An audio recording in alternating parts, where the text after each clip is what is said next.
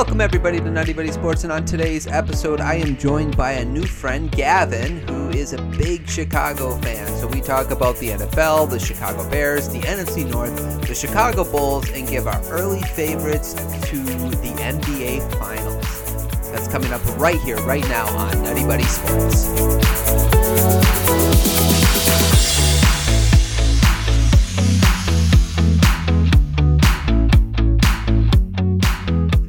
Welcome back, everybody, to Nutty Buddy Sports. I am your host, Ryan, and today, what we are going to do, we are going to talk about the NFL. Specifically, probably we'll focus a little bit more on Chicago, the Chicago Bears. We're going to talk about maybe the NFC North a little bit. Uh, we will also talk about NBA as well. We're going to talk about the Chicago Bulls and the NBA with uh, our friend today, Gavin. Gavin, uh, how you doing? I'm not doing too bad. It's always nice to talk about some sports. You know, I'm a, I'm a Bears guy. It's kind of a tough situation for the Bears right now, but you know, hey, that's that's part of sports. That's right. Hey, you don't have to tell me. You know, my teams I root for. It's been it's been tough as well. Um, so can you explain to the listeners? It's the first time you've been on the podcast. So explain to the listeners um, why you root for the teams you root for. So the Chicago teams in specific. So yeah, I'm a Chicago guy, uh, except for the White Sox. I'm not a White Sox fan when it comes to baseball. So big Cubs fan. Uh, some of my teams, I would say, particularly the Bears and the Cubs, is more like an inherited fandom. So like my dad and some of my uncles, some of our friends uh, root for those teams. I've always kind of grown up rooting for those teams. So I've just kind of we've watched them, and I've kind of fell in love with that as well. Uh, but I would say particularly the for hockey, the Blackhawks, and for the Bulls, that was never something that my household or a lot of people that I knew, you know, really rooted for or watched a lot. Um, my dad and his two brothers specifically, when they were growing up in the Jordan era of the '90s, yes, they did not like Michael Jordan. Oh, they kind of wanted to be the di- people different. So many people like Michael Jordan. You know, he was mm. You know, the big guy. Everybody wanted to like the Bulls. Everyone wanted to be a Bulls fan. So him and his brothers and some of their friends, they rooted for the Knicks and the Magic and the Suns and the Maverick, you know, all these other teams that they kind of like. They like certain players. But when I kind of started getting into sports here where I live in Peoria, we get the Bulls games on TV. So I started watching all the Bulls games, uh, became a big Derrick Rose fan, and then ever since have just kind of taken off from there. So kind of a different you know, a little bit different for each one, but a big Chicago guy, kind of just keep it simple that way. Yeah, no, that's that's awesome. Uh, uh, Derrick Rose, one of the biggest what ifs, right? Like yeah. in in NBA, uh, especially modern NBA.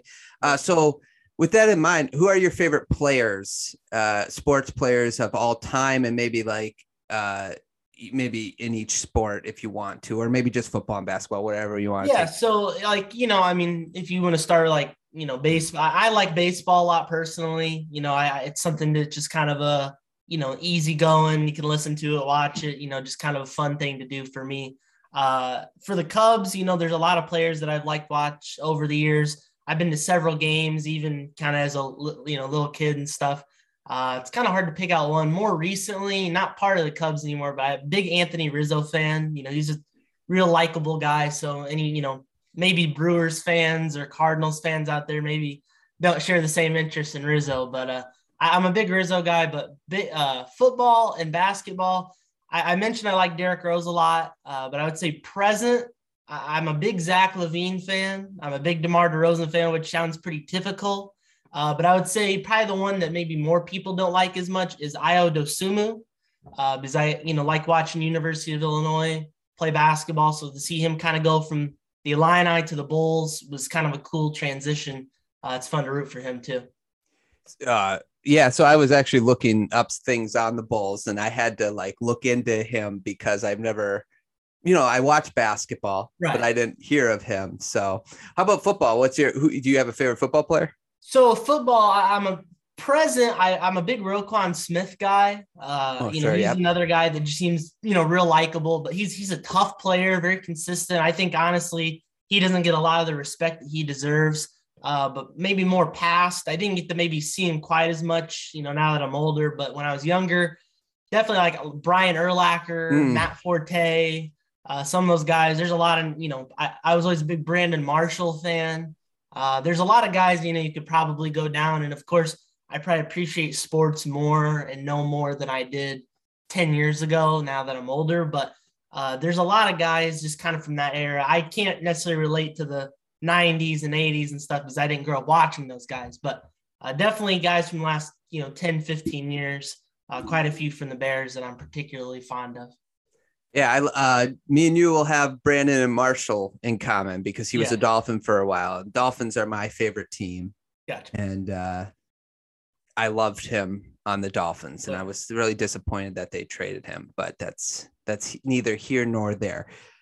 So let's uh let's get into some. Um, maybe we'll start with the NFL, and we'll talk a little bit about that because it obviously was an interesting season for uh you know who who made the Super Bowl um, it was an a sad season probably for your team and my team, yeah. but what what what were some takeaways uh, that you know you took from this this football season? Maybe some surprises or things that you you thought were yeah. interesting. So yeah, I mean, for the Bears, just to start out with, uh, you know, I, I kind of had higher hopes. Maybe you know, with Justin Fields, there's a lot of excitement around it. I was personally pretty excited. I still am. I think he's you know, the right guy for their future, especially now with new coach, new GM, all that good stuff.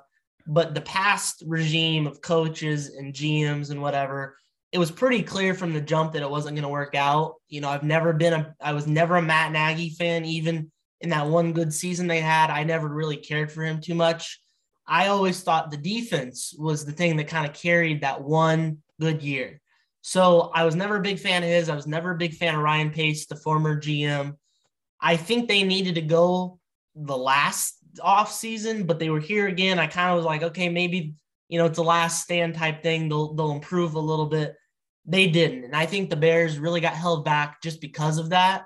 Uh, they had some injuries and things, but I was pleasantly surprised with a few players that kind of you know showed out a little bit. Some late round draft picks. Uh, Darnell Mooney continues to be a guy that's impressive.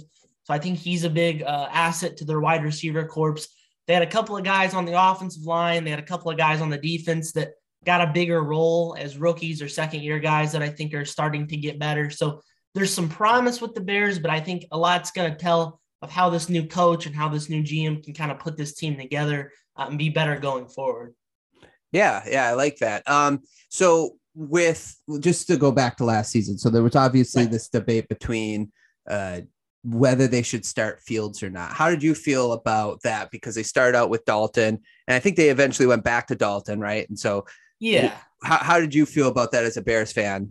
So I had mixed feelings on that because I was really excited and I wanted to see Justin Fields. You know, I wasn't like super into the preseason because I was like, I'm not going to waste my time. You know, the preseason's the preseason. Right. I think everybody knows how that goes. But Justin Fields looked really good. So I was like, man, I wish they would just get him some looks. And they did get him some certain packages and whatever. They got him in there to make some certain plays. I remember in week one, he had that rushing touchdown, you know, designed run play for the QB. But overall, kind of contrary to a lot of Bears fans, I was okay with Dalton starting out at the beginning. You know, he's a seasoned veteran. I think he was going to be able to lead the team a little bit better. But as the offense sort of continued to rapidly decline under Nagy, I'm like, well, we might as well put Fields in here, right? I mean, we might as well see what he can do if he can bring something different to the table. And even under the very poor offensive decision making under Matt Nagy, I think Justin Fields really was able to showcase some of his abilities. And under the right unit, I think he showed he can be the guy. But overall, I think I was a fan of Andy Dalton starting out with just because of his veteran mentality. Yeah, I, I, was actually with you on that too. Like, not that I'm a Bears fan, but I do feel like sometimes quarterbacks, you know, you think of Trevor Lawrence or Zach Wilson and the spots they're in right now, and how right. they their teams are so uh, messy.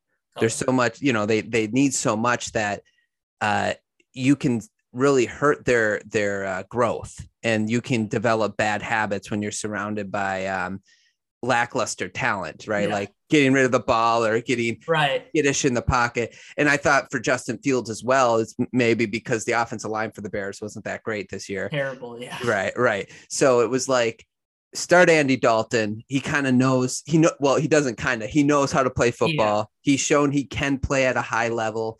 um, and and protect your your quarterback. So I totally understood what they did. But I'm with you. As the season went on, it, it's like, well, at this point, maybe maybe give him some reps and see how he does. Yeah. Do, do you think that Allen Robinson comes back, or do you want him back as a Bears fan?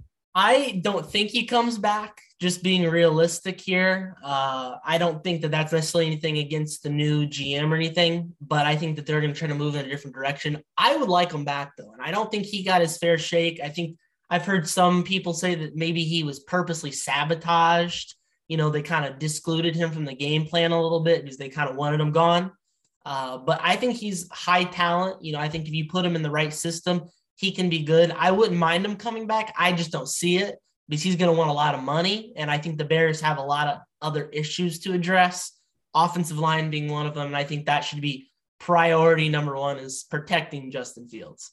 Yeah, I agree. Uh, how do you feel about the new hiring? Uh, Matt Eberflus as the coach. So yeah, Eberflus. I know a lot of people have kind of been down on it, and, and a lot of people, like a lot of my friends and family, that you know have kind of weighed in on it. They don't really like it so much. I'm kind of one of the in the minority, I guess. I kind of like it. He's a football guy. I think he's incredibly smart. You know, the Bears have always kind of had a knack for defense.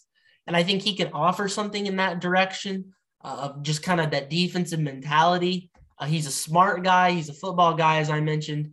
Uh, I think with that whole new regime, when they, they have the Packers former passing coordinators, the offensive coordinator now, I think they're putting a top tier staff together and they're really going, you know, individual staff. How can they make a difference? And I think he's doing a really good job putting that together. So I think Eberflus is definitely going to be under the radar as a coaching hire. Uh, but I definitely think he has a lot to offer and is going to make the Bears better.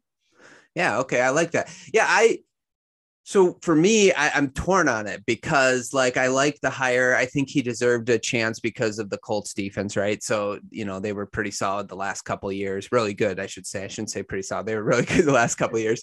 Um, but at the same time, I'm also feel like with a young quarterback, it is important to it sir I feel like it would serve him better with an offensive minded coach. And the only reason why I would I would say that is because if Justin Fields, let's say, has a really good year next year and maybe even a good year after that, what's going to happen is your your offensive coordinator is going to get poached away, right? so that's that's my only concern. I think that this is stability for young quarterbacks are so important, and that's why if you have a young quarterback, I typically lean towards getting an offensive minded coach in there to to. And I, and I understand that, and yeah. I, I think that's what a lot of people are concerned about is not having that offensive minded coach. Uh, but I think that the options, you know, I think Brian Daboll would have been mm. a solid hire. I, I didn't mind that too much but there were a few red flags. I think with a team coming off the last four seasons of having a coach with a lot of red flags and Matt Nagy, his inconsistencies, you know, his not ability not to take, you know, credit for doing certain things and sure. kind of pushing the blame off. I think they wanted stability more than anything and kind of let some of those things work themselves out. And I think to your point, if you know the new offensive coordinator, new offensive staff can develop Justin Fields, I think they're confident that by the time he gets a little more experience, no matter who is in the offensive coordinator chair, Justin Fields can do his thing and you know manage an offense. It's just about developing him the next couple of years while having that stable frame under Eberflus. That's just kind of my outlook. But again, a lot of people have those reservations, thinking they needed somebody with an offensive mind to be there. But it's really called kind of up in the air. Yeah, no, and, and you know what? It's it's like you said too that Bears are a defensive, historically a defensive team.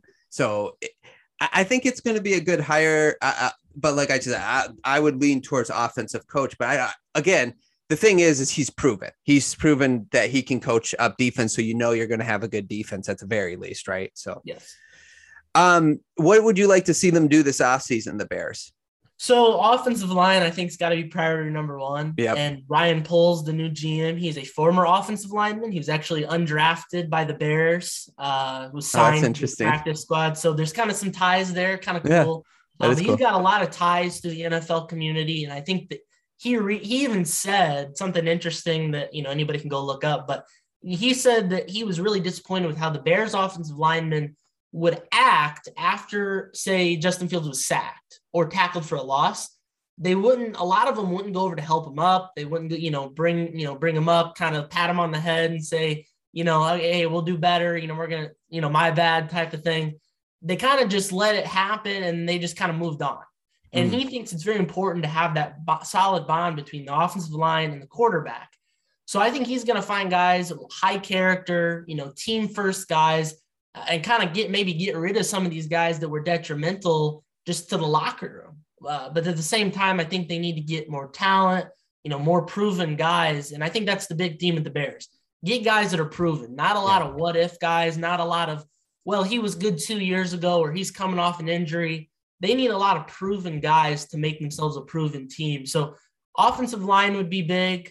Uh, but you just got to kind of round out the team. Uh, I would say one of the other big positions to kind of note on is cornerbacks which is kind of specific, but they're extremely thin at the cornerback. They'd only really have one starter, in my opinion. So I think they need to explore some options there. Uh, definitely just kind of round out this team a little bit more. Yeah, no, I, that that's a, a, good assessment. I agree. Offensive line is obviously the big one that they need, but I'll also say like, especially with the development of the a young quarterback, I really feel like just surround him, give him every chance to succeed. Yes. Right. Like no excuse to fail. So even if you're going to lose Allen Robinson, maybe look to fill in those gaps at the skill position. You For like sure. Mooney. Um, but uh, outside of that, I really don't look at any of the other guys and like, oh yeah, these guys are elite. I would say I would say Montgomery and, and mm. chime in on that. I think a lot of people honestly, you know, I don't know if you play fantasy football, right? I do. I do. I, okay. so I'm a big fantasy football guy, and I've had Montgomery on my team the last couple of years. I've made it a kind of a point because he's very consistent. He is one of those guys that I think is, you know, continually becoming more proven. You know, mm-hmm. he may not put up the same Derrick Henry numbers or whatever uh, running back you want to look at, but I think he's a really solid ground and pound guy. Bad offensive line in front of him, and yet he's still put up decent numbers. He's finding the end zone, finds ways to get yards, fight for extra yards. I'm a big David Montgomery fan. I think you're right, though. You need to just give Justin Fields some options at receiver. Mm. Darnell Mooney's good, but you need, I would say, at least two other receivers that he can feel comfortable passing to, not just one guy, and maybe the tight end, getting him some better depth there behind Cole Kmet. I think they need, again, it's just about rounding it out finding guys that can be proven for 17 weeks in a season.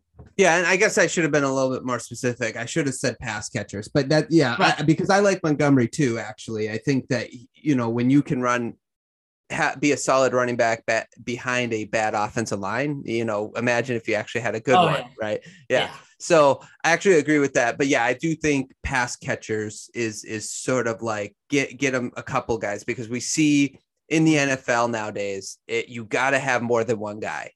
You have yeah, to have. I mean, look, look at the Rams. I mean, you know, I mean, of course, Odell Beckham went down with that injury in the Super Bowl, but they went out and they added Odell Beckham to a group of Robert Woods, Cooper Kupp, you know, Van Jefferson. A lot of these guys, that's a stacked room, and it gave hmm. Matthew Stafford a lot of options. So, yep. to your point, they need options. Yeah, and and did you did you notice like when Odell went down in the Super Bowl, that offense had a hard time moving the ball. It did. Yeah. Yeah. I, I, I, I, you know, I just like thinking about the Super Bowl, I was, I was like, if, if Odell wouldn't have went down, I think the Rams could have got to 30 because they were moving the ball. Uh, they scored two out of their first four drives. They scored touchdowns. Yeah. One of the four drives, Odell got injured. So then the drive stalled. But um, I felt like Odell was open. Cooper Kupp was getting open, but once Odell went down, you were able to like blanketed Kupp. Yeah. And then and then and so I think it shows that you need to have one more than one pass catcher in this league nowadays. Otherwise, yeah. your defenses can hone in on on one guy. For sure. I absolutely agree with that. And you know, again, it really opens up a defense is when you have guys that you need to specifically focus on and you can kind of exploit you know, defenses that don't have a lot of good cornerbacks. You know, mm-hmm. I think that's why it's very important uh, on the Bears side of the ball is to be able to hone in. And, you know, I know we'll probably talk about in a few minutes, but with the Packers, you know, they had a lot of offensive pass catching weapons. It was hard for the Bears to stop that because the Bears didn't have enough effective defensive backs to be able to stop that. So it really opens up a team when you can have a lot of those pass catchers. And I think the Bears would definitely be smart to invest some money or draft picks into some guys like that. Yeah, yeah. So why don't we why don't we talk about that NFC North? Um, two scenarios obviously going forward is with and without Aaron Rodgers. So we're still waiting to hear whether number one he's going to retire, or number two uh, he wants out of Green Bay, or the third option is he stays in Green Bay. Um, let me ask you this first. Um, well, maybe we'll talk about the Packers for a second here. Um, what do you think he does?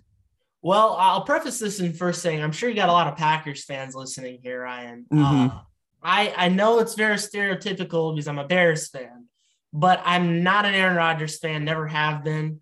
Uh, I, am not a just. A, I, it's not because he's good. I think he's good. Let me say that. I think he's a good player. He's a Hall of Fame guy. He's had a lot of winning seasons.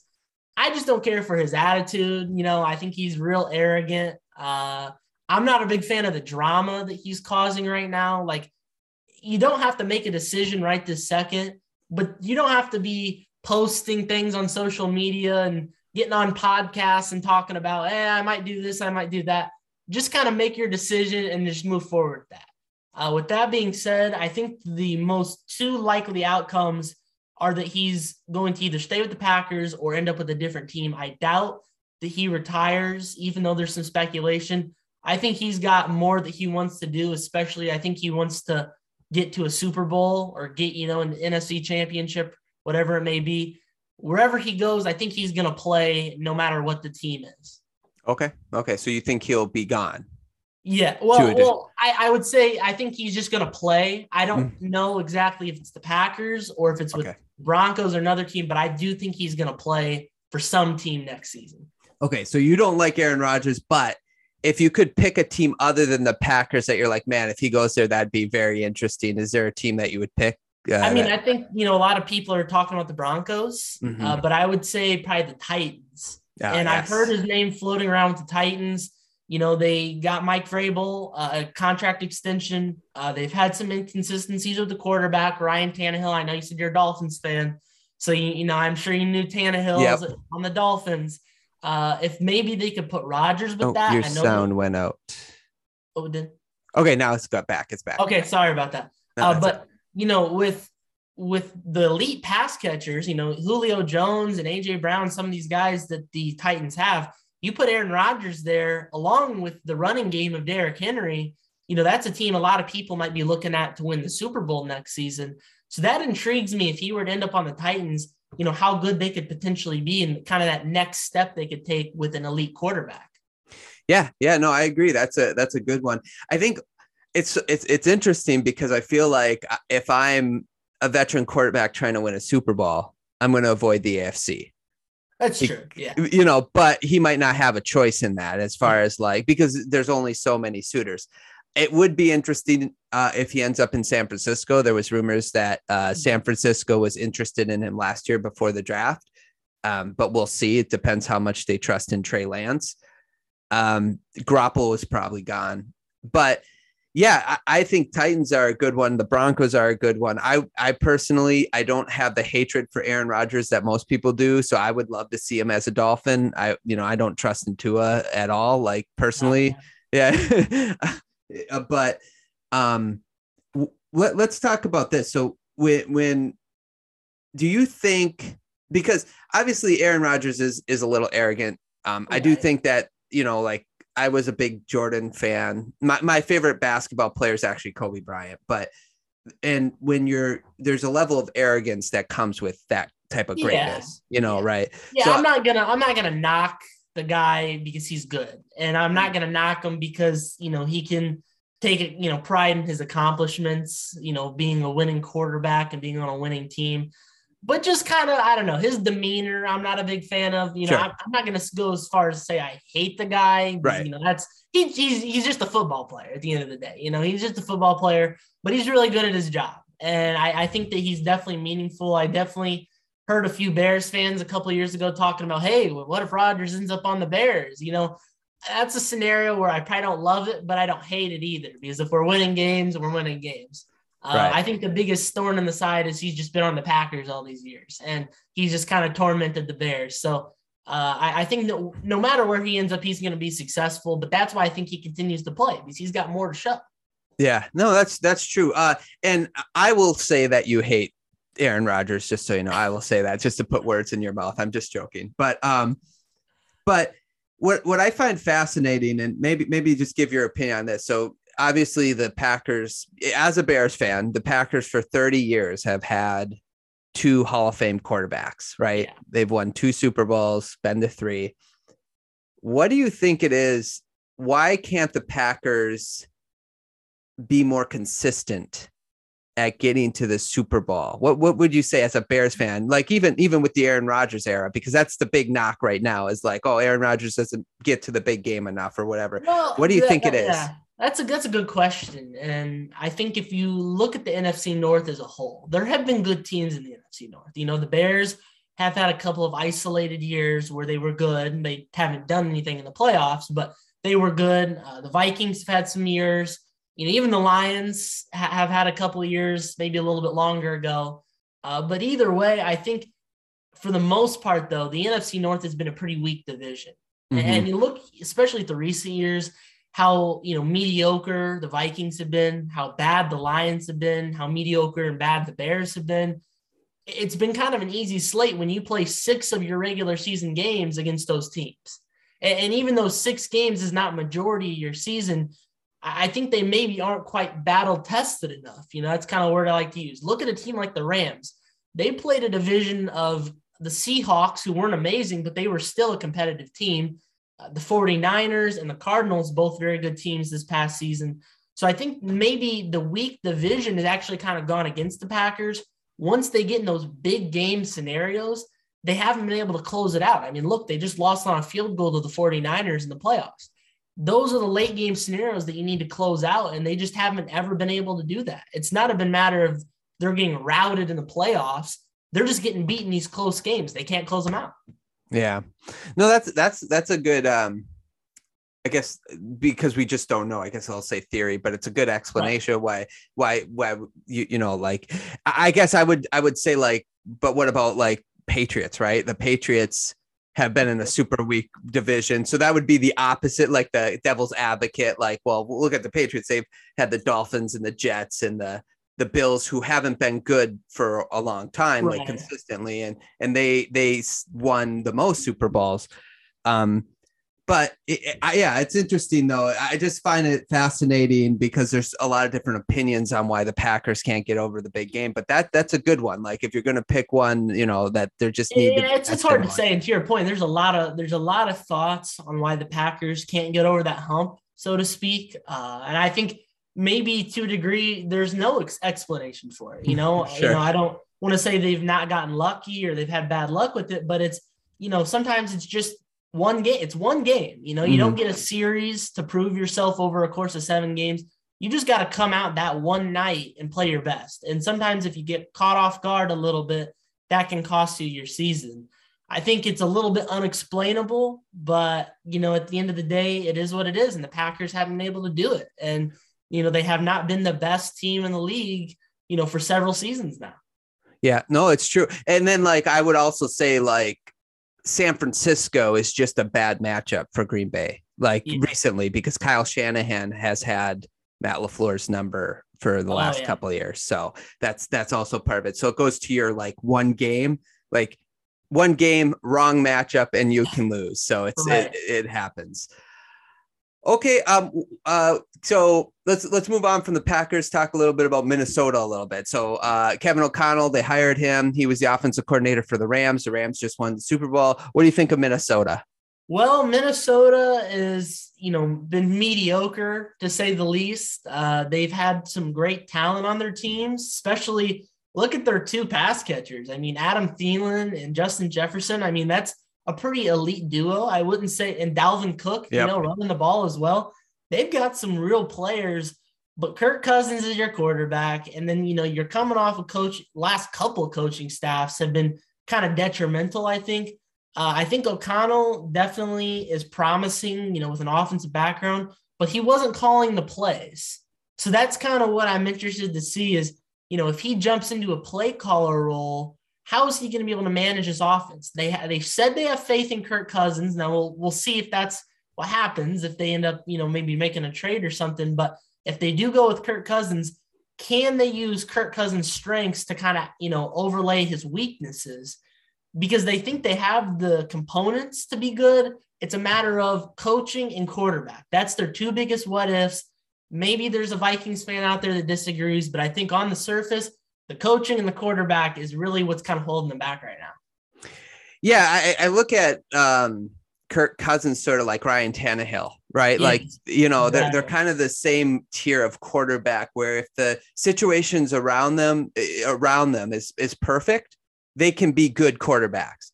But once you start taking pieces away or you put a little bit more pressure on their shoulders, they start to sort of deteriorate. So can the coach limit that pressure on yeah. Kirk Cousins? Yeah. And what I, I think is is interesting is I I believe, I'm gonna say I believe Kevin O'Connell has been with Sean McVay for a while, and they I think he was with the uh, Washington football team. Yes. When Kirk Cousins was. Right. So so he yes. he he's familiar with Kirk Cousins and his work. So maybe he knows how to put him in a better position. But like you said, he also could be just saying, what every coach should say at the beginning of getting a hired because you just don't know what you're going to do for yeah and i think there's been a lot of talk about well you know deshaun watson where he's going to go and i'm sure you know as a dolphins fan a lot of rumors and a lot of speculation of where's watson going to go? Is he going to get traded or whatever? There's been some rumors flying around about him end up on the vikings I don't know. I mean, that seems like a risky trade, just again with Watson's history in the last couple of years, um, kind of coming haven't played at all, you know, in a while. So you don't even know what you're going to get. I mean, I think they might at some point want to look at investing in a future quarterback. But mm. to your point, I mean, you know, O'Connell knows Kirk Cousins. And I, I do think that there is maybe a better relationship there than people realize. Yep. Uh, e- even if it's going to take a little time to figure out the system that they want to go with him, I think they he's the best guy for the job. And I think they were smart and kind of holding off and making that hire. So I think they're in the best case scenario right now. It's just a matter of can they develop this team over the offseason? Can they be consistent? There's just a lot of questions with them, and they're one of the biggest what ifs of the upcoming season, in my opinion. Yeah, no, that's that's a. Uh, I agree. I agree with that. Um, Deshaun Watson, if you're a Viking, uh, if you're the Vikings organization or any other organization, would you trade for Deshaun Watson? If I'm the Vikings, no. I would say majority organ majority of the organizations, I would be very lenient unless I got a steal of a deal to get Deshaun Watson. I'm not going to go out of my way to try to get him again mm-hmm. because he has a history and a track record in the last couple of years that could be detrimental to your team. And you yeah. need a quarterback. I know the Steelers have been a team that you know they've kind of focused in like, what if they get Deshaun Watson? But again, I think you need to be, you know, you need to be very careful with what you do. You don't want to give up too much for a guy that could end up not even playing a full season. Yeah, I was thinking the Steelers as well as a, a team that might be because uh Brian Flores was just hired there, and I think he yes. was the the guy in the room that was pushing a little bit more for Deshaun Watson because it yeah. sounded like he didn't really care for Tua, like as far as his ability as a quarterback. Um, so him being a Steeler or the Steelers going after him would make sense. But you're right. You don't know what's going to happen. That's the thing that I'm just like, and that's why I never wanted the Dolphins to trade for him in the first place because I'm just like, what if we get him and he's in jail for five years? You that's, know, like, yeah. I, I, until that situation's done, if I'm a team, I just don't, I don't yeah. touch it honestly, unless, unless, like you said, you can get a steal of a deal, but it sounds like the Texans are kind of hard fast in what they want for him. Which which surprises me because I feel like they would want to take what they can get, uh, I especially agree. in, in the situation they are now. Uh, but to, to the Texans, really quickly, I will interject. I'm a big fan of their coaching hire with Lovie Smith. I'm a big mm-hmm. Lovie Smith guy. Yeah. Former Bears coach, former coach the Illinois Fighting Illini. I know a lot of people are down on Lovie Smith, but I think if they can put a somewhat competent team around him, I think he's not a bad coach. I'll just say that. You know, I agree. I think the fact that he got Rex Grossman to a Super Bowl yeah. um, with that defense, obviously, but that that's a, a, high bar. Like, you know I'm saying? That's oh, like a, a, high achievement. Um, mm-hmm. Um, so the him getting another opportunity is nice. And I forgot that he coached for the Buccaneers, I think, for a year. Yeah, he did. Yeah. yeah. Um, uh, but that was on ESPN or whatever. And then I was like, oh, yeah, that happened. um, Lions. Let's talk about the Lions for a second. What do you think of their team? Uh, do you think they finally found the right formula to start becoming a winning organization? Your take? No, that's the, that's the short and sweet answer. I cannot say yes by any means. I I don't know how I feel about Dan Campbell because he seems just like a old school, you know, tough football guy coach. You know, he's not the modern, you know, glitz and glamour of the offense. He's just a football guy. And maybe that's what they need. You know, I'm not going to diss Dan Campbell. It's hard to really judge him, but Jared Goff is not the guy. Jared mm-hmm. Goff is not the guy that's going to lead them to success, especially in the division with, you know, how the Packers have been. I'm sure they'll put together a competitive team. If the Bears maybe get better, if the Vikings maybe get better, that's going to be really tough for them to overcome some games. The the Lions just need an overhaul. They really need to start from somewhere. Maybe they have already, but something's going to have to happen at quarterback, and it's not Jared Goff. Yeah. So as a Lions backer, so just to give you a little bit of history, my dad's a big Lions fan. Okay. So I root for the Lions. They're like my second team because I want my dad to get some sort yeah. of success. Um, I do like that they started by building the offensive linemen, uh, the yeah. the trenches, I should say, because they also drafted two defensive linemen, and that's where their focus was last year.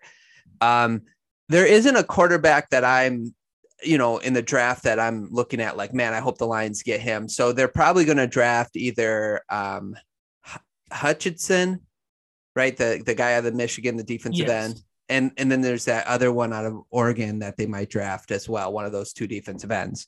So they'll be focusing on line the line again. But I kind of like the idea of if you're not going to have a young quarterback, you have the veteran, right? Right. You're not going to win with him. I'm not going to say Jared Goff. You're going to win with Jared Goff, but build a team out and then you get that young quarterback and make his life easier when you insert him because of the rest of the team. I like Amon St. Brown. Yeah. Um, Josh Reynolds was a sneaky, like good pickup. Uh, not not great, but like you know, when you don't have wide receivers. But I, I agree with you. I think the jury's still out on Dan Campbell. What I will say about him, though, that was pretty impressive for me. Uh, he wasn't Matt Patricia, which is not a high bar. Uh, but the other thing is that I thought the um, Lions were going to win maybe one game, and they somehow not not just win one game, but I thought they were going to get destroyed this year, and they were competitive in a lot of their games, and they won two games somehow, and I think that's speaks volumes for him as a coach or as a leader at least. Yeah, no, exactly, and I think that's what speaks to him being a football guy because I think guys that are just you know, you say football guy, and that's kind of a loose term, you know, because all these guys are football guys. Right, but right. He's a guy that's just very hard nosed. You know, he just is. You want to be competitive in games, even if you aren't the most skilled team. You can still be the more conditioned team. You can be the more physical team, and I think that's what they brought to the table. a lot. You know, they kind of put teams on edge a little bit with that physicality, with that condition, you know, that they have. But to your point about Jared Goff, I think that there is not another option right now that makes more sense than Jared Goff. Right. So I'm not against them having Jared Goff, but I definitely think as soon as a good opportunity comes available, they would definitely want to explore their options. Mm-hmm. But they have a good, you know, set place as you mentioned the offensive line. Uh, TJ Hockenson, I think, is you know a pretty good tight end. I'm a big fan of their running backs. You know, Jamaal too, yeah. Williams and DeAndre Swift. I had DeAndre Swift on my fantasy football team. he had a lot of really good weeks, but he was injured kind of. So if they can keep him healthy, they have some emerging weapons. It's a matter of can they figure out the passing game and also certain aspects of the defense. Those are two biggest things. And then just kind of becoming a proven team. So they have a ways to go. But now with a second year coach, you know, with a team that's kind of building themselves, in two or three years, I could see the Lions becoming a fairly decent team. It's just a matter of these decisions they make this offseason, the next offseason become very important to their future. Yep, I agree. Yep, I'm with you there. Um, real quick before we move off the NFL, is there a team out there, you know, other than maybe a NFC North team that you're like, I can't wait to see what they do going forward?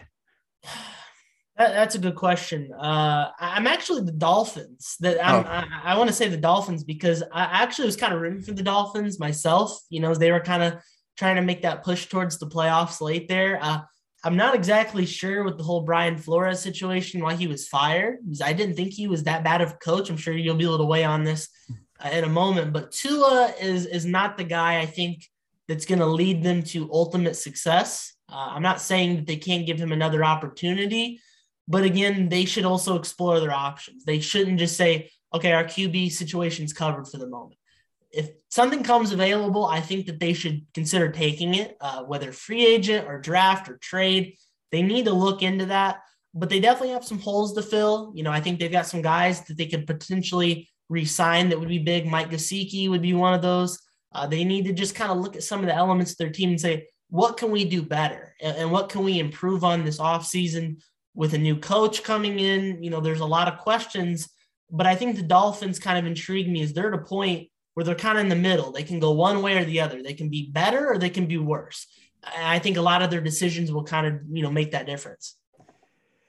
Yeah. So Flores, I think, was fired basically because him and the um, Chris Grier, the GM, and and the owner couldn't agree on things. I think that Chris Grier and the owner are in sync of what they want to do, but I think with uh, apparently he's difficult to work with, as is what they the the claims are. Uh, apparently, he told Tua again, you know, obviously these are reports. Take everything right. with a grain of salt. But he told Tua that he, they should, the Dolphins should have drafted uh, uh, Mac Jones. Okay. Yeah, be, like halfway through the season, I guess he told them this. So I don't think he trusts or has any faith in Tua. You know, watching him for two years, I think it's clear. Just even watching how they coach games with Tua, but like as a fan, I don't disagree with him that I don't trust Tua. Like I, I feel like I don't know if it was the hip injury or whatever, but he just does not have arm strength. It's no. like I, I, was telling the uh, guys on a different podcast. It's basically like Drew Brees at the age of 38. That's what it looks like out there, him throwing.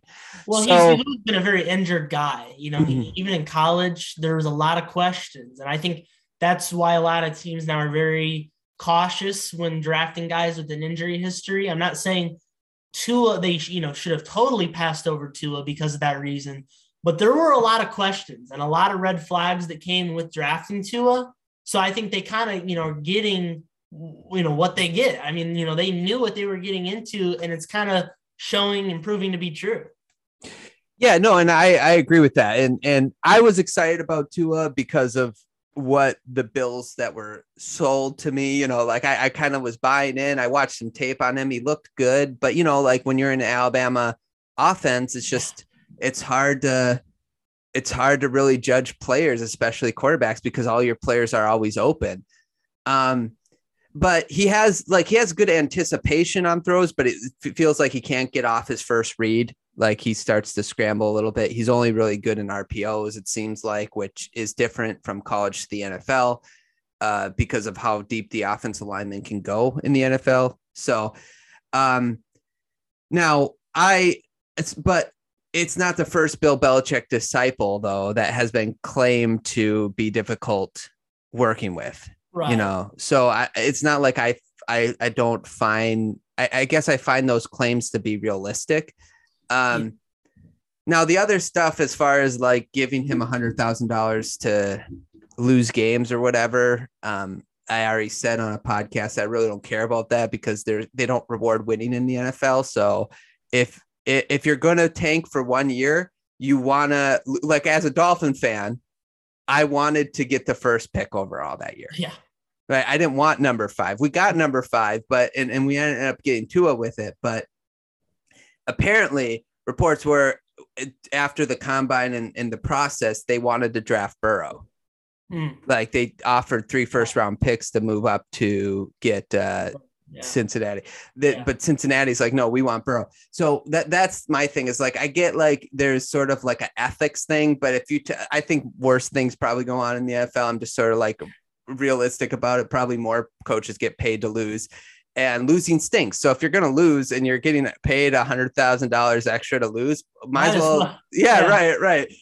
Um, so it's like to me, if if there would be like more of like a lottery system, like in the NBA to the NFL, I could see like there there'd be more of an ethical issue. But you don't reward winning for the yeah. lower half team, so you might as well incentivize your guys to lose at some point. That's how I feel about it. But yeah, I'm glad you're looking forward to them. I just I think if they can get a good quarterback, that that's really what they need right now, and and a, a maybe pieces on the offensive line. Um, the the coach they hire, Mike McDaniel's, he's a really good. He was the run coordinator for a long time in San Francisco, and that's one of their strengths has been. So I'm actually looking forward to that. Hopefully they fix that run game because that's been kind of yes. Yeah. yeah.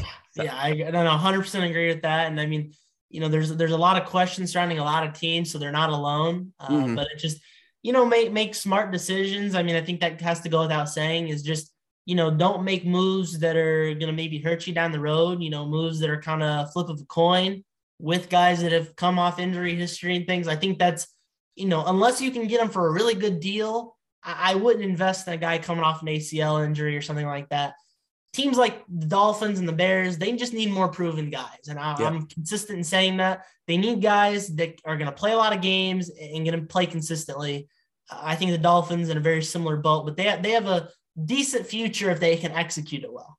Yep. Yeah, I agree with that. Okay, you ready to talk about some NBA now? Let's do it. Okay, so NBA, uh, as you mentioned, let's start before we get into the Bulls. Let's just what what what team out there in the NBA surprises you, or like that you're like, man, that's crazy how good they're doing, or whatever. Uh, right now after the All Star break. Boy, that, that's tough. There's, there's been a lot of ups and downs. There's been quite a few teams that I've looked at in the NBA. I'm like, man, they should be better. Like, mm. I think a surprise to me are the Charlotte Hornets. Mm. I thought they were going to be a lot better, and now they're actually one of the worst seeds in the East. Not to say they can't move up from that. You know, they're not incapable. I thought they would find themselves maybe fifth, fifth, sixth in the East, something like that. Uh, I'm actually a little surprised the Bulls are doing as good as they have. I thought they would be good, but maybe not quite this good. Uh, but I think they're proving that they're they're a good team now. Uh, kind of just looking at some other teams though, especially kind of if you look at the Western Conference, Memphis Grizzlies are having outstanding. Yeah. And I, I think that I also another team I thought would be pretty good, but not this good. And the Grizzlies with 41 wins already, they're the third best team in the Western Conference right now, and that's hard to believe. Uh, they're a team with Ja Morant, you know, that's really well coached. They've been playing really good basketball, and I'm kind of excited to see what they do. I'm kind of an outside Grizzlies fan. I, I kind of root for the Grizzlies a little bit, so I'm kind of curious to see what they do. But kind of interesting. I mean, it's going to be an interesting last half of the season, and I think you know these next few weeks are going to be really telling on some of these teams.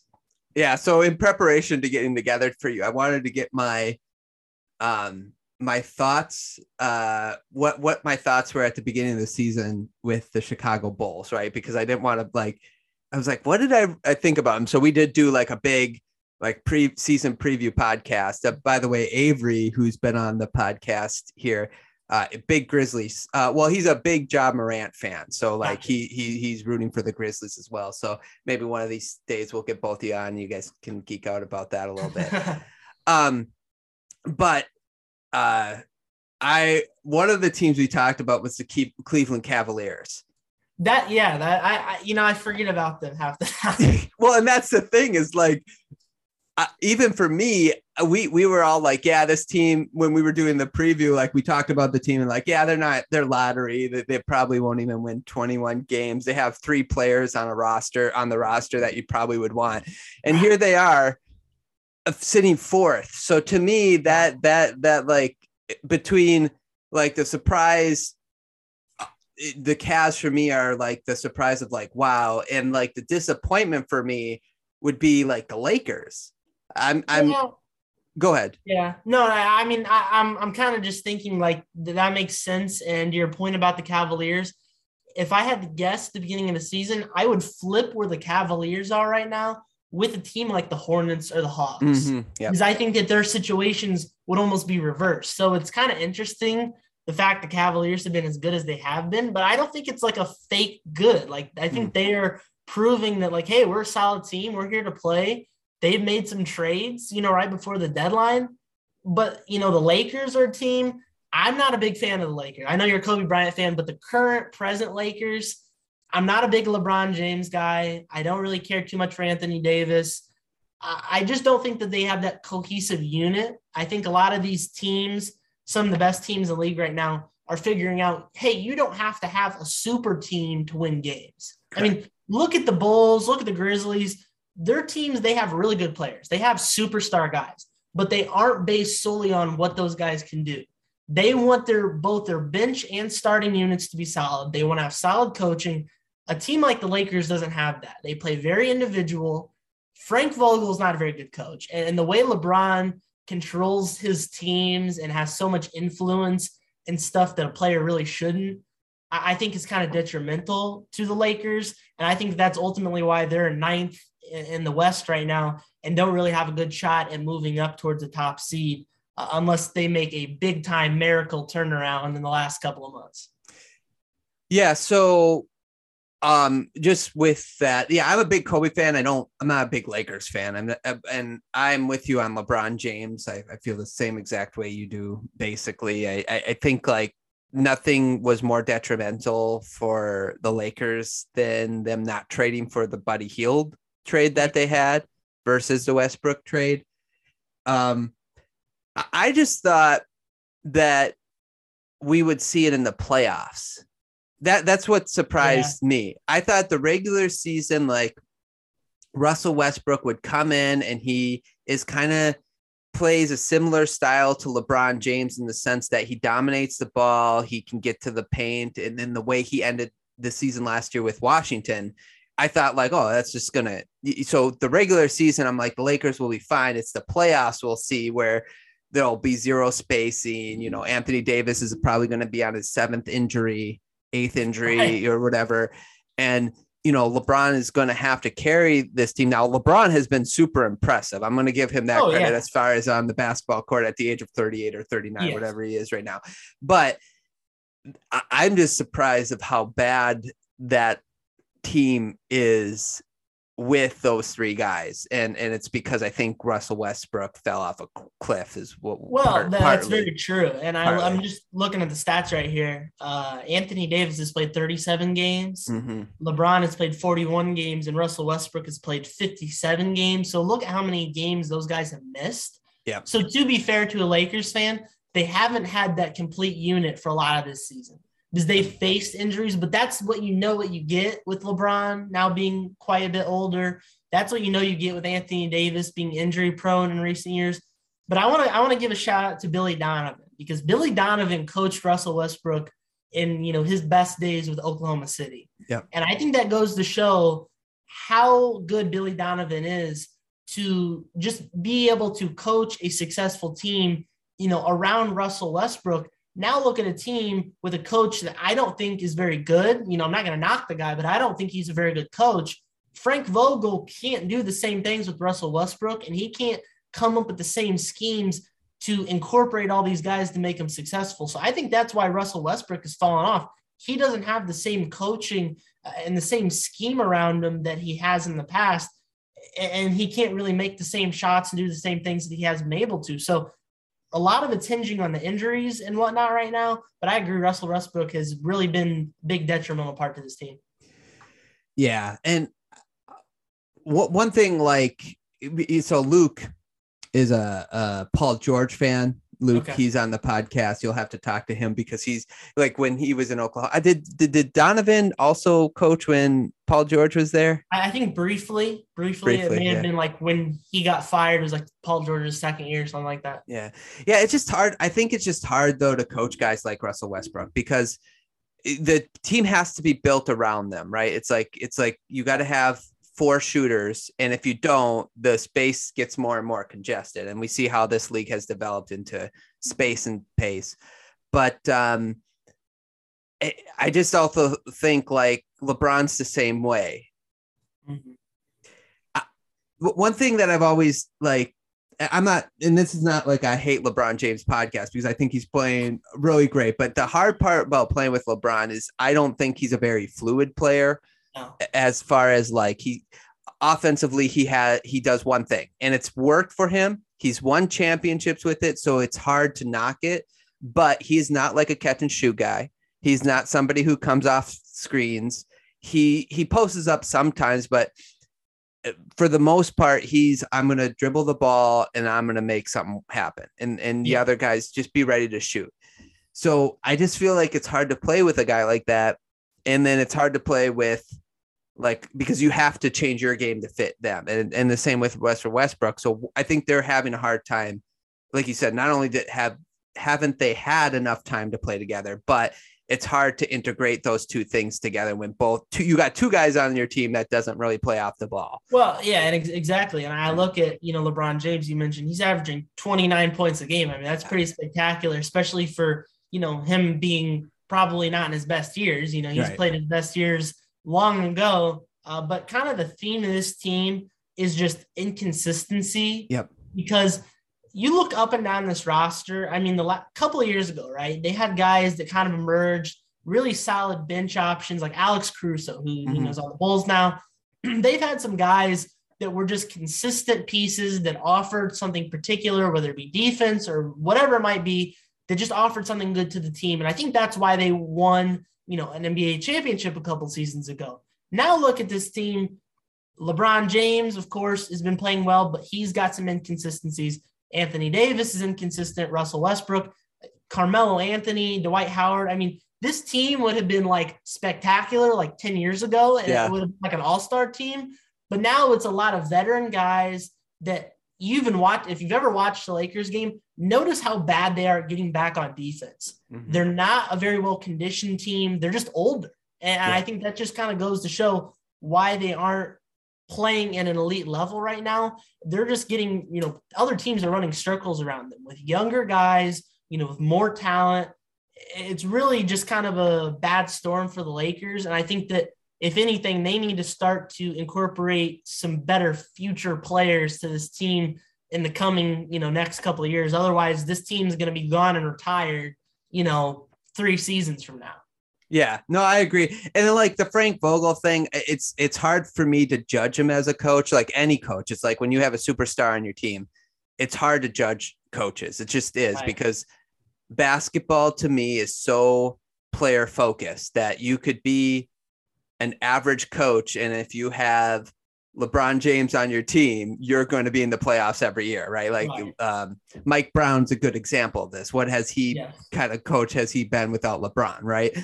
Um, but with him, he is definitely a defensive minded coach. And I think what the Lakers did to him wasn't very fair, taking away all the defenders off this yes. team, like Caruso, like KCP. Kuzma was a solid defender. He wasn't a great defender, but he was a solid defender. He tried on defense because he knew that was the only way he was going to get on the court.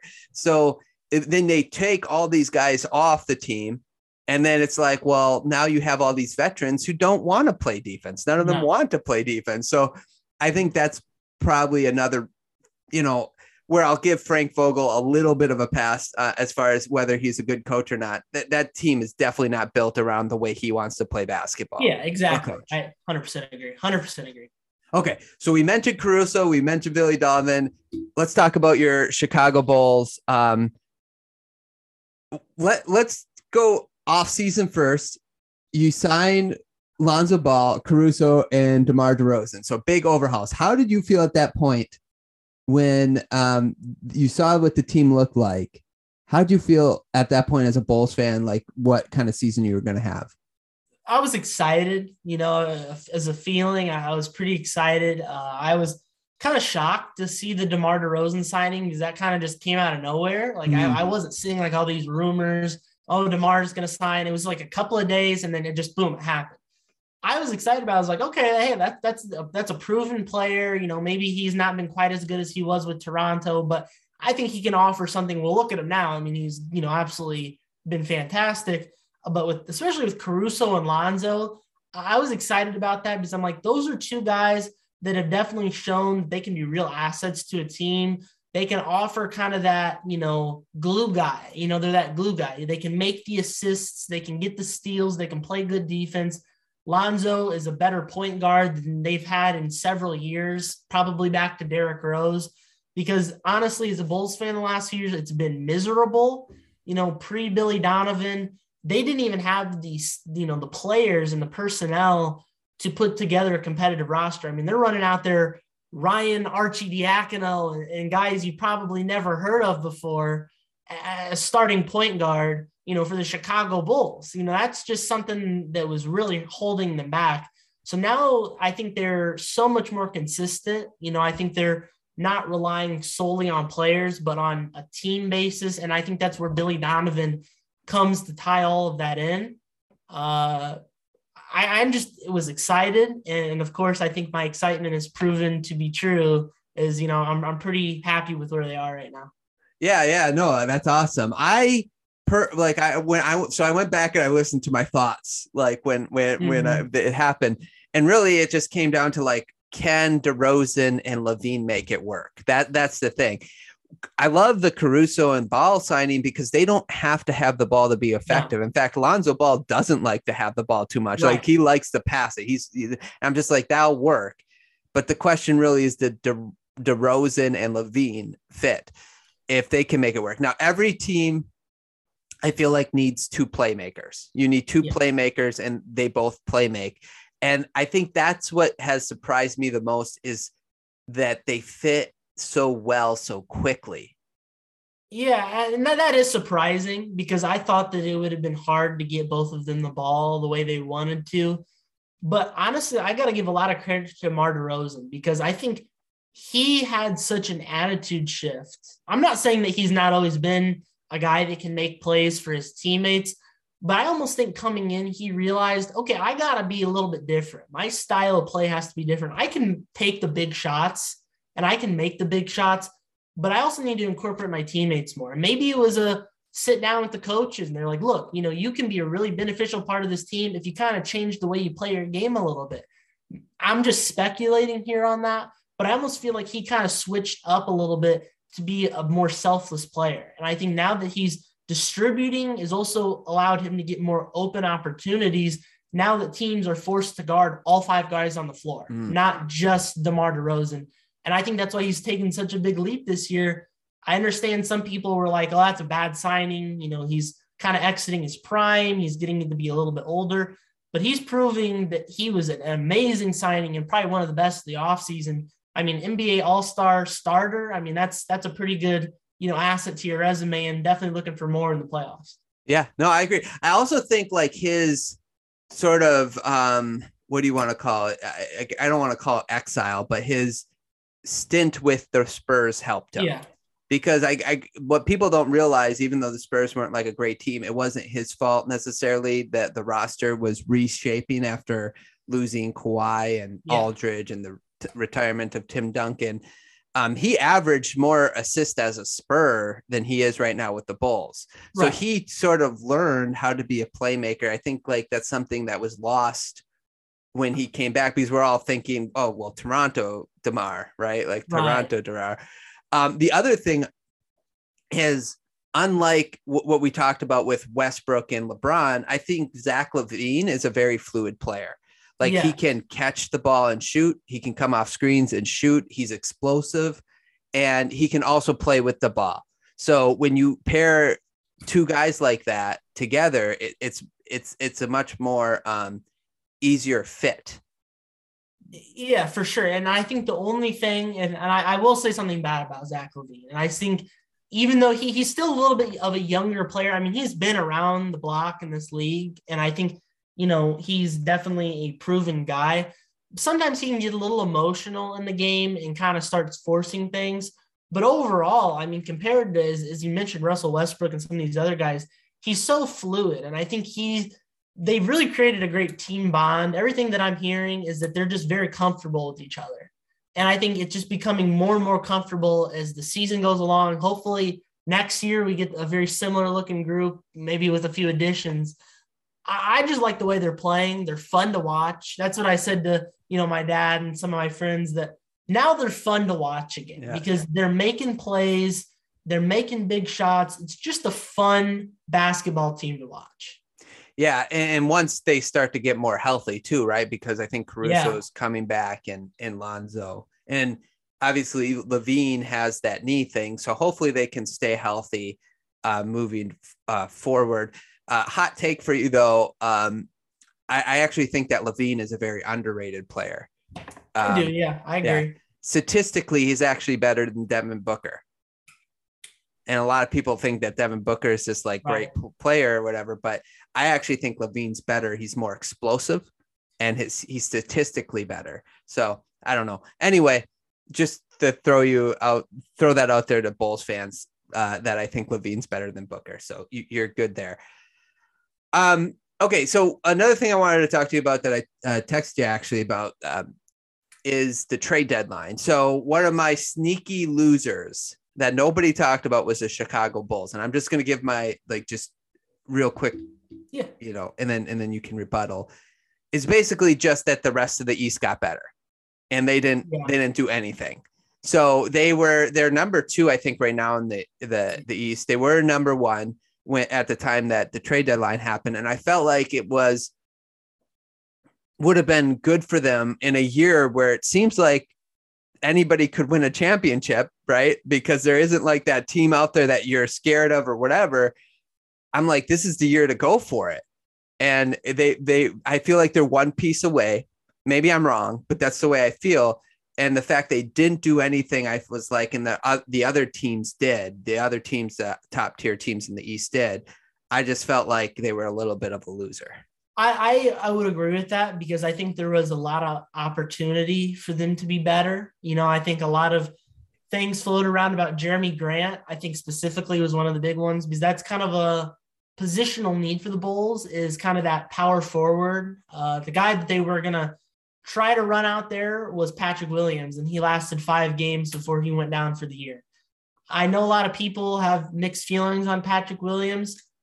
I know that he was talked a lot about being one of those pieces that they would have traded, you know, and, for a Jerami Grant or a, you know a championship winning caliber guy.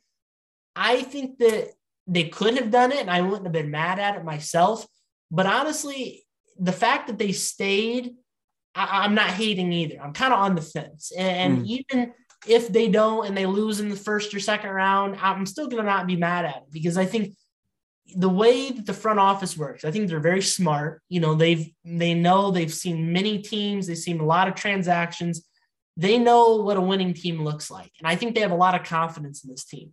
I think that adds a boost of confidence to the guys that are currently on the roster. Hey, they know they still feel confident enough that we can win. They weren't so desperate to go out and get a guy because they feel like with the right system and everybody healthy, these guys can still go out and be competitive. And I definitely agree with that, especially considering majority, if not all of these guys, you could bring back next year within some additions. So I think the Bulls are at a spot right now where, yeah, they didn't get better, but I think only thing that's holding them back is some injuries. And mm-hmm. I think once they get this team complete, especially if Patrick Williams, Alex Caruso, and Lonzo Ball are all playing at the same time with this current roster they have, I mean, watch out. You know, they have some pieces that in a sense they would be adding to their team that are already there. They just yeah. need to get them healthy to play again. Yeah, no, that's a that's a great point. Yeah, so I'm I, so I'm I'm weird. I'm a Detroit Pistons fan. That's okay. my favorite team. So I actually was like the Bulls should trade for Jerami Grant because I, I, was on that that bandwagon because well, number one, the Pistons are rebuilding, and the fact right. if we would have got Patrick Williams in the deal, I'm just like, well, that would be nice to put next to Cade the second thing for the Bulls is like if Patrick Williams becomes Jerami Grant, I think that the Bulls would be happy with that. Right. Yeah. Like if that's his his floor, the Bulls are like, yeah, we'll take Jerami Grant. So um the and the third thing with along with that is that I feel like where the Bulls might struggle a little bit is what you you mentioned is is sort of that need in position is when you're fa- facing um, the Bucks and yes. the the Nets right? Because although Jerami Grant is not going to lock down Giannis, he's not going to lock down Durant. Nobody can, but he will make them work. And that's what I feel like as a bull, somebody who's looking at the Bulls as far as getting to the championship, when you have to play those two players and you're making it sort of easier on them because you don't have Patrick Williams, you don't have that defender right now go out get a Jerami Grant, all of a sudden you have somebody who's going to make them work. It, it, gives you a better chance of getting through those series. So that's why I would have done that trade. Yeah, they're a little undersized, and I definitely agree with that. That's been a big need, even at like backup center. Uh, mm. They have Tony Bradley, who you know, doesn't play a lot of minutes and, and he's not amazing. I mean, he's, you know, a third string guy realistically in the league on, you know, a good team, but he's had to step in and play some more minutes behind Nikola Vucevic. Uh, but the Bulls did just go out and get Tristan Thompson, who was mm. bought out. I, I'm a fan of that move because he's not really a power forward, but he adds another layer to their interior defense to, you know, rebounding. He's not a scorer, but they don't need him to be. Right. I think my only reservation with getting Jerami Grant would have been, you know, Jerami Grant in a sense can be a little bit of a playmaker. You know, he can make his own shots and things. You know, he he likes to have the ball, you know, and he scores a lot of points and, and he's really good. I just don't think that they wanted to take that risk to disrupt the flow of DeMar DeRozan and Zach LaVine. I think if anything, they wanted to add more of a complementary piece. Uh, I think Jakob Poeltl was one of those guys from the Spurs. They were trying to add a, you know, a big man to their mm. team. They couldn't make the deal and they couldn't get it done. But I think that would have been best case scenario, especially you wouldn't have had to give up a guy like Patrick Williams. I think the Bulls are concerned about now and in the future. And I think that's very smart. They don't want to put all their eggs into one basket because next year they may be able to get that guy where they take that step up in free agency or, or trade or something there's just a lot of mixed feelings, and I think it's really hard to say. And I think that's where the front office was as well. But at the end of the day, they decided to stay where they were, and, and I think that's the safest route. And I think a route that also can prove to be good. You just have to give it a little more time. Yeah, no, that's that's a fair point. I, I would say like I'm I'm with you on that. Is like you want to kind of build now and for the future, but the other like the other part is like if you win a championship, right you'll sacrifice the future yeah. for a championship now right That's so like true. and Jer- jerami grant's only 26 or 27 i agree that he might have disrupted the flow a little bit uh, so that's a that's a great point um, the only other thing that it would have done though is you would have had a little bit more insurance in case you had another injury a big injury yes. like if LaVine had to miss a playoff very, series very for whatever but right. you're right it, it's like it's the same with Memphis, right? Like Memphis was also in trade rumors, but like, do you want to disrupt the flow? We're we're third in the West. Why, you know? Yeah, don't don't disrupt the flow because I think at this point in the season, you know, you trust your guys, and you mentioned how fluid Zach LaVine is. I don't think that they would necessarily like say, "Oh, they don't trust us to make the big plays by bringing in Jerami Grant." But at the same time, when you've got more guys that you know want to touch the ball and you're moving around a little bit, that can kind of change the, the narrative of your team. And I think at this point in the year, you know, teams are a little bit less willing to take a chance to try to incorporate these guys because they want to be playing their best ball right now. Yeah. Not necessarily in two months because they want to have a top seed. They want to go into the playoffs feeling good, not, oh, we're just starting to figure it out. They want to be able to figure it out right now. So I think the safer route was to do nothing and very similar with the Grizzlies, as you mentioned. But but again, there's a lot of what ifs. What if they did trade for Jerami Grant? Could they win a championship? You know, what if they traded for somebody else? Could they win a championship? I guess we'll never know.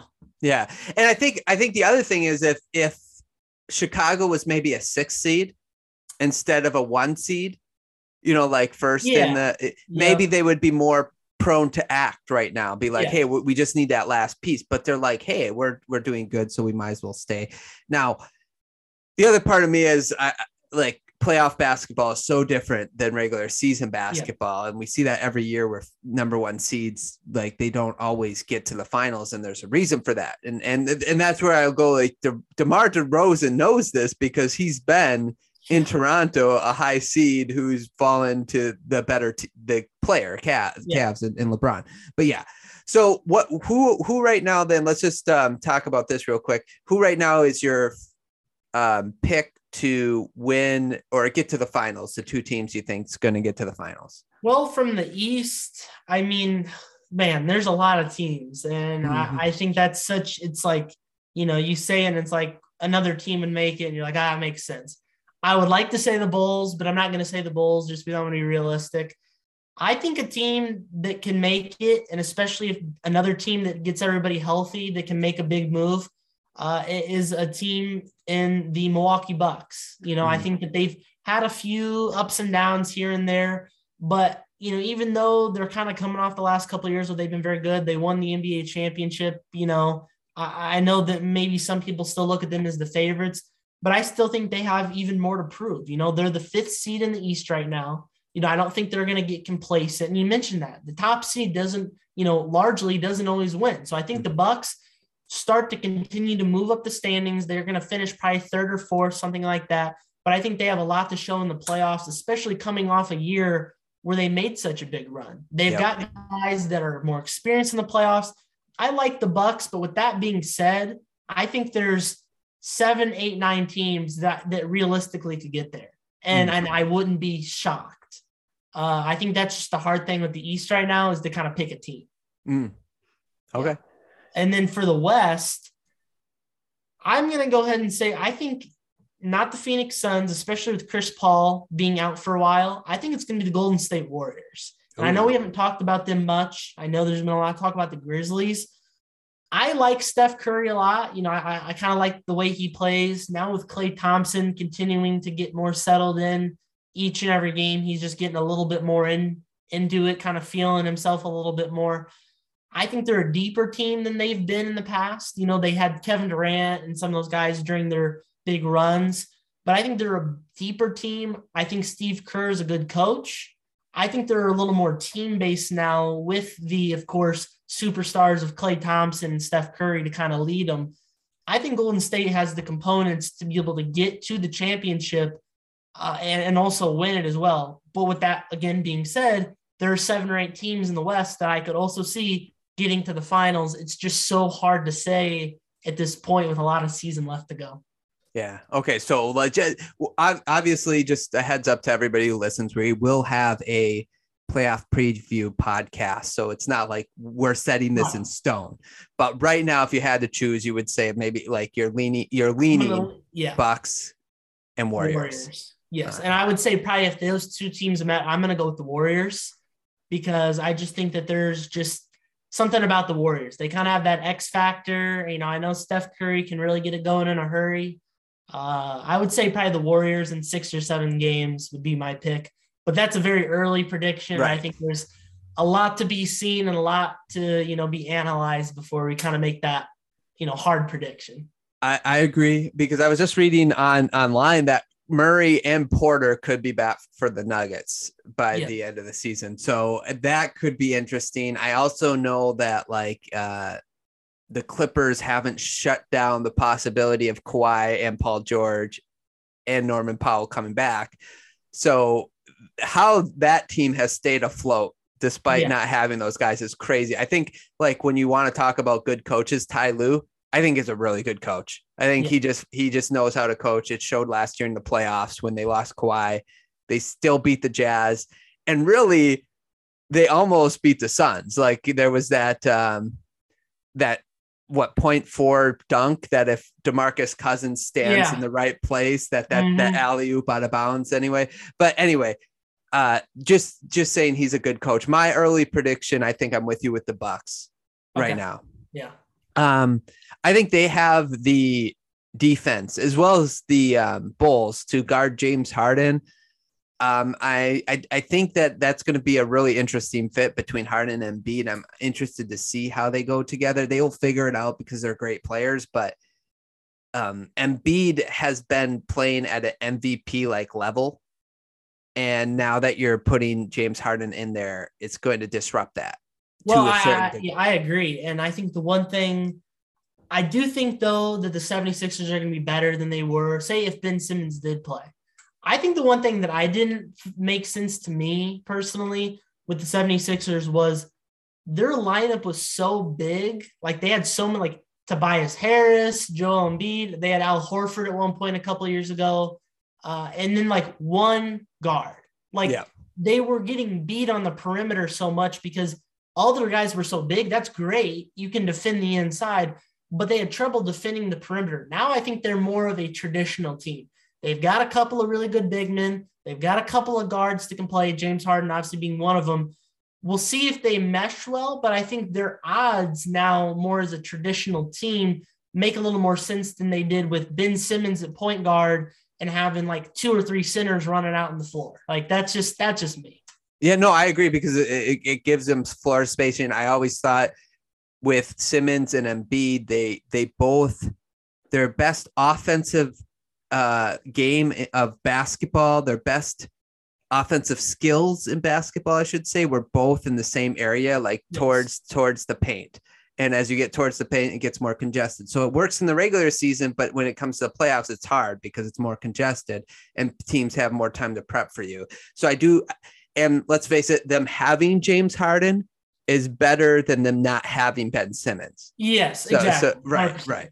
And and I'm also interested in the Nets because like Mhm. Ben Simmons, uh, there was a report today that said he'll be back in in a couple weeks. It sounds like instead of months. So it sounds like he's getting ready to come back. So the fit with him, Curry's going to be there now, and Durant. So you're going to have more floor spacing with him. So it's going to be interesting to see how that works. But with that being said, I think the Bulls and the Bucks are really good at it. I mean, in a really good position to guard someone like James Harden, right? Yes. So then then it's Embiid. You can let Embiid go for 50 and still win a game. One player can score 50 points, you can still win the game. So with that being said, though, the the Giannis factor against the Bulls has me picking the Bucks right Yeah. now. I just think I, I he's would agree. yeah. And as far as the Western Conference, obviously Chris Paul's injured right now, so it's it's hard. And with all the injuries, but I'm with you. I'm gonna go Warriors as well. So I'm not actually, you know, like I just think Draymond Green is still a really a, a- a really really great defender. Um, I will. The only thing I'll differ on maybe is I will go with the Bucks winning over the Warriors because I think Giannis figured something out last year in the playoffs. He became totally unguardable.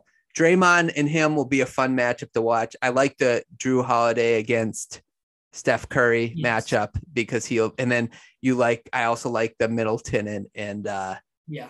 uh Klay Thompson matchup and then Grayson Allen is a good defender, a cheap player. Like Yeah, I'm not, not, a, I'm not a big Grayson. I don't play We don't that. need to go into that. no, I don't blame you at all. But anyway, uh, I- think that'll be a fun matchup, a fun finals right now. Okay. But that just this is not set in stone. Everybody listening, this is there's still a lot of season to go. So, okay, man. Um, that's all I got. You got anything for me?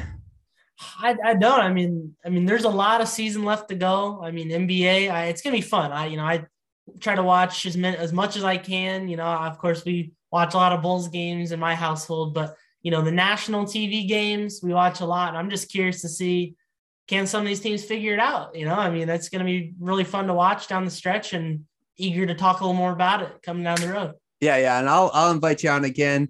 Um, real quick though, uh, so uh, so the listeners know how we were connected. Uh, I'm friends with your uncle Yes, Tommy, Yeah. and you have done your own podcast. I have. Yes. Uh, it it was a just kind of a random startup thing. You know, I was I've always been a big sports guy, and you know, I've always liked talking about sports and discussing sports. That's always been something I've really been into. So I'm like, hey, why not put in a podcast, right? So this is like four four years ago or something like that. Uh, I know way more than I did then, but it was just kind of fun to do. Me and my cousin uh, did it for a while, kind of off and on. Uh, haven't really done it in the last year, year and a half or so. Kind of just fizzled out. I've moved on to some bigger ventures, uh, if you want to say that. But you know, it was fun while it lasted, and you know, I'm not saying maybe we won't rule out in the future maybe bringing it back uh, to life again because we, we we've got some good listenership and things. It was just a fun thing to do.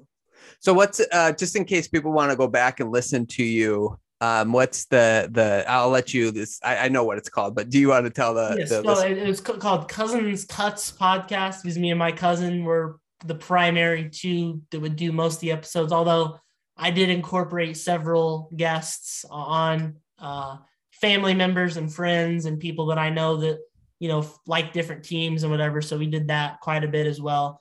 Uh, you'll get to hear me. I sound like a five year old girl uh, because I was like 11 or 12 when I was doing this. So uh, you know, it's it is the same person. Just for if you're wondering, if you go back and listen, but uh, there's some back from several years ago to some a little bit more recent.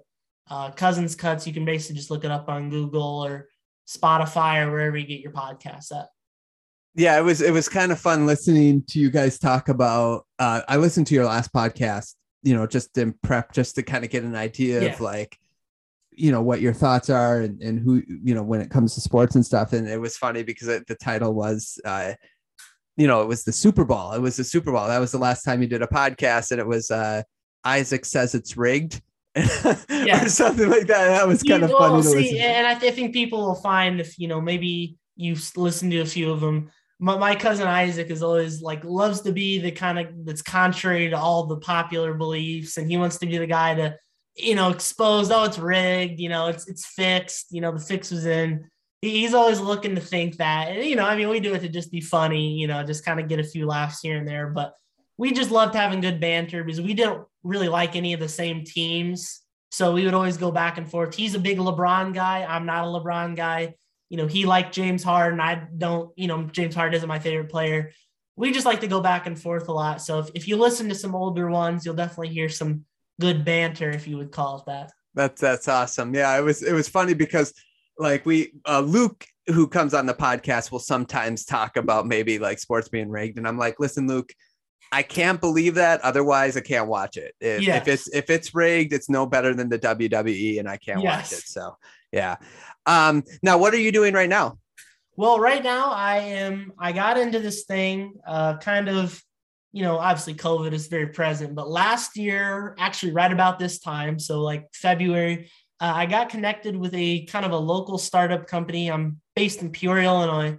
A company called Clutch Sports Media. Mm. Uh, hmm. you can go and take a watch on their YouTube channel. They've got dozens of uh, for you know live broadcasts from the past year or so. Uh, but they basically cover high school sports in our area for free. So they do live broadcasts, uh, you know, with the ticker and, you know, the score and time and clock, play by play, color commentary, like the whole nine yards, but you can watch for free. everything from football uh, to basketball, volleyball, baseball, softball, you name it, they've done it. And again, it's all for free. So I joined on with them uh, they brought me on to do some things. I initially helped with some behind the scenes stuff, uh, but in the last few months, they've brought me on to even do some color commentary, a little bit of play by play. I don't have any true experience before that, but I was able to kind of join on and they've taught me a few things because the guys that I do it with, uh, they've actually been to school and actually have like legitimate experience oh, that's cool. So they've kind of they started it as a side hobby, but it's actually grown into a legitimate business. And they make money off sponsorships and things and kind of feed it to the team a little bit. So it's just been a really cool thing to be a part of and kind of do some live coverage of some local events that, you know, really don't get a lot of coverage. Awesome. That's cool. So they do it on YouTube and it's called Clutch, Clutch Me- Sports Media. Yes, Clutch Sports Media. Uh, they have anybody with social media, Twitter, Instagram, Facebook, real active on their posts and highlights and updates and things like that. So uh, you can definitely go give them a follow. And uh, they have a website, clutchsportsil.com. Uh, they've got some archived clips and some things like that. Um, it's it's just been a lot of fun to be a part of, and we've got some things coming up. It's playoff time here in Illinois for high school basketball. Um, so I'll actually be doing some stuff maybe tonight, maybe on Friday night as well, uh, on the radio and doing some other things too. So if you get a chance, look it up, fo- follow along, tune in if you can. Love to have you a part of it. Awesome. I think I'll go follow the YouTube channel for for right away once awesome. I get off. So awesome. Clutch Sports Media. Okay, awesome. Well, thanks, Gavin, for uh, joining me today. We'll have you on again, I'm sure. For sure. Yeah, and yeah. Yeah. Um, one thing I will talk to you about off air is I'm gonna do like season reviews for every okay. NFL team. So we'll, we'll do it by division. I, I would love to be part of that because I have yeah. a lot of deeper thoughts, you know, into each position and each little, you know, pocket of the game that we don't have enough time for today. But uh, yeah, definitely, I'd love to be part of it and can't wait to get back on. Awesome. And for everybody listening, thanks so much for listening. For me, just uh, follow me on uh, Instagram, nuttybuddy underscore sports. Uh, that's where I show when I po- post podcasts. I started up a YouTube channel. Go follow that, Nutty Buddy Sports. I just po- post clips on the podcast and then, you know, subscribe, like, rate, review, whatever you have to do. Thanks so much for listening. Thank you again, Gavin. I hope you guys enjoyed and we can talk to you guys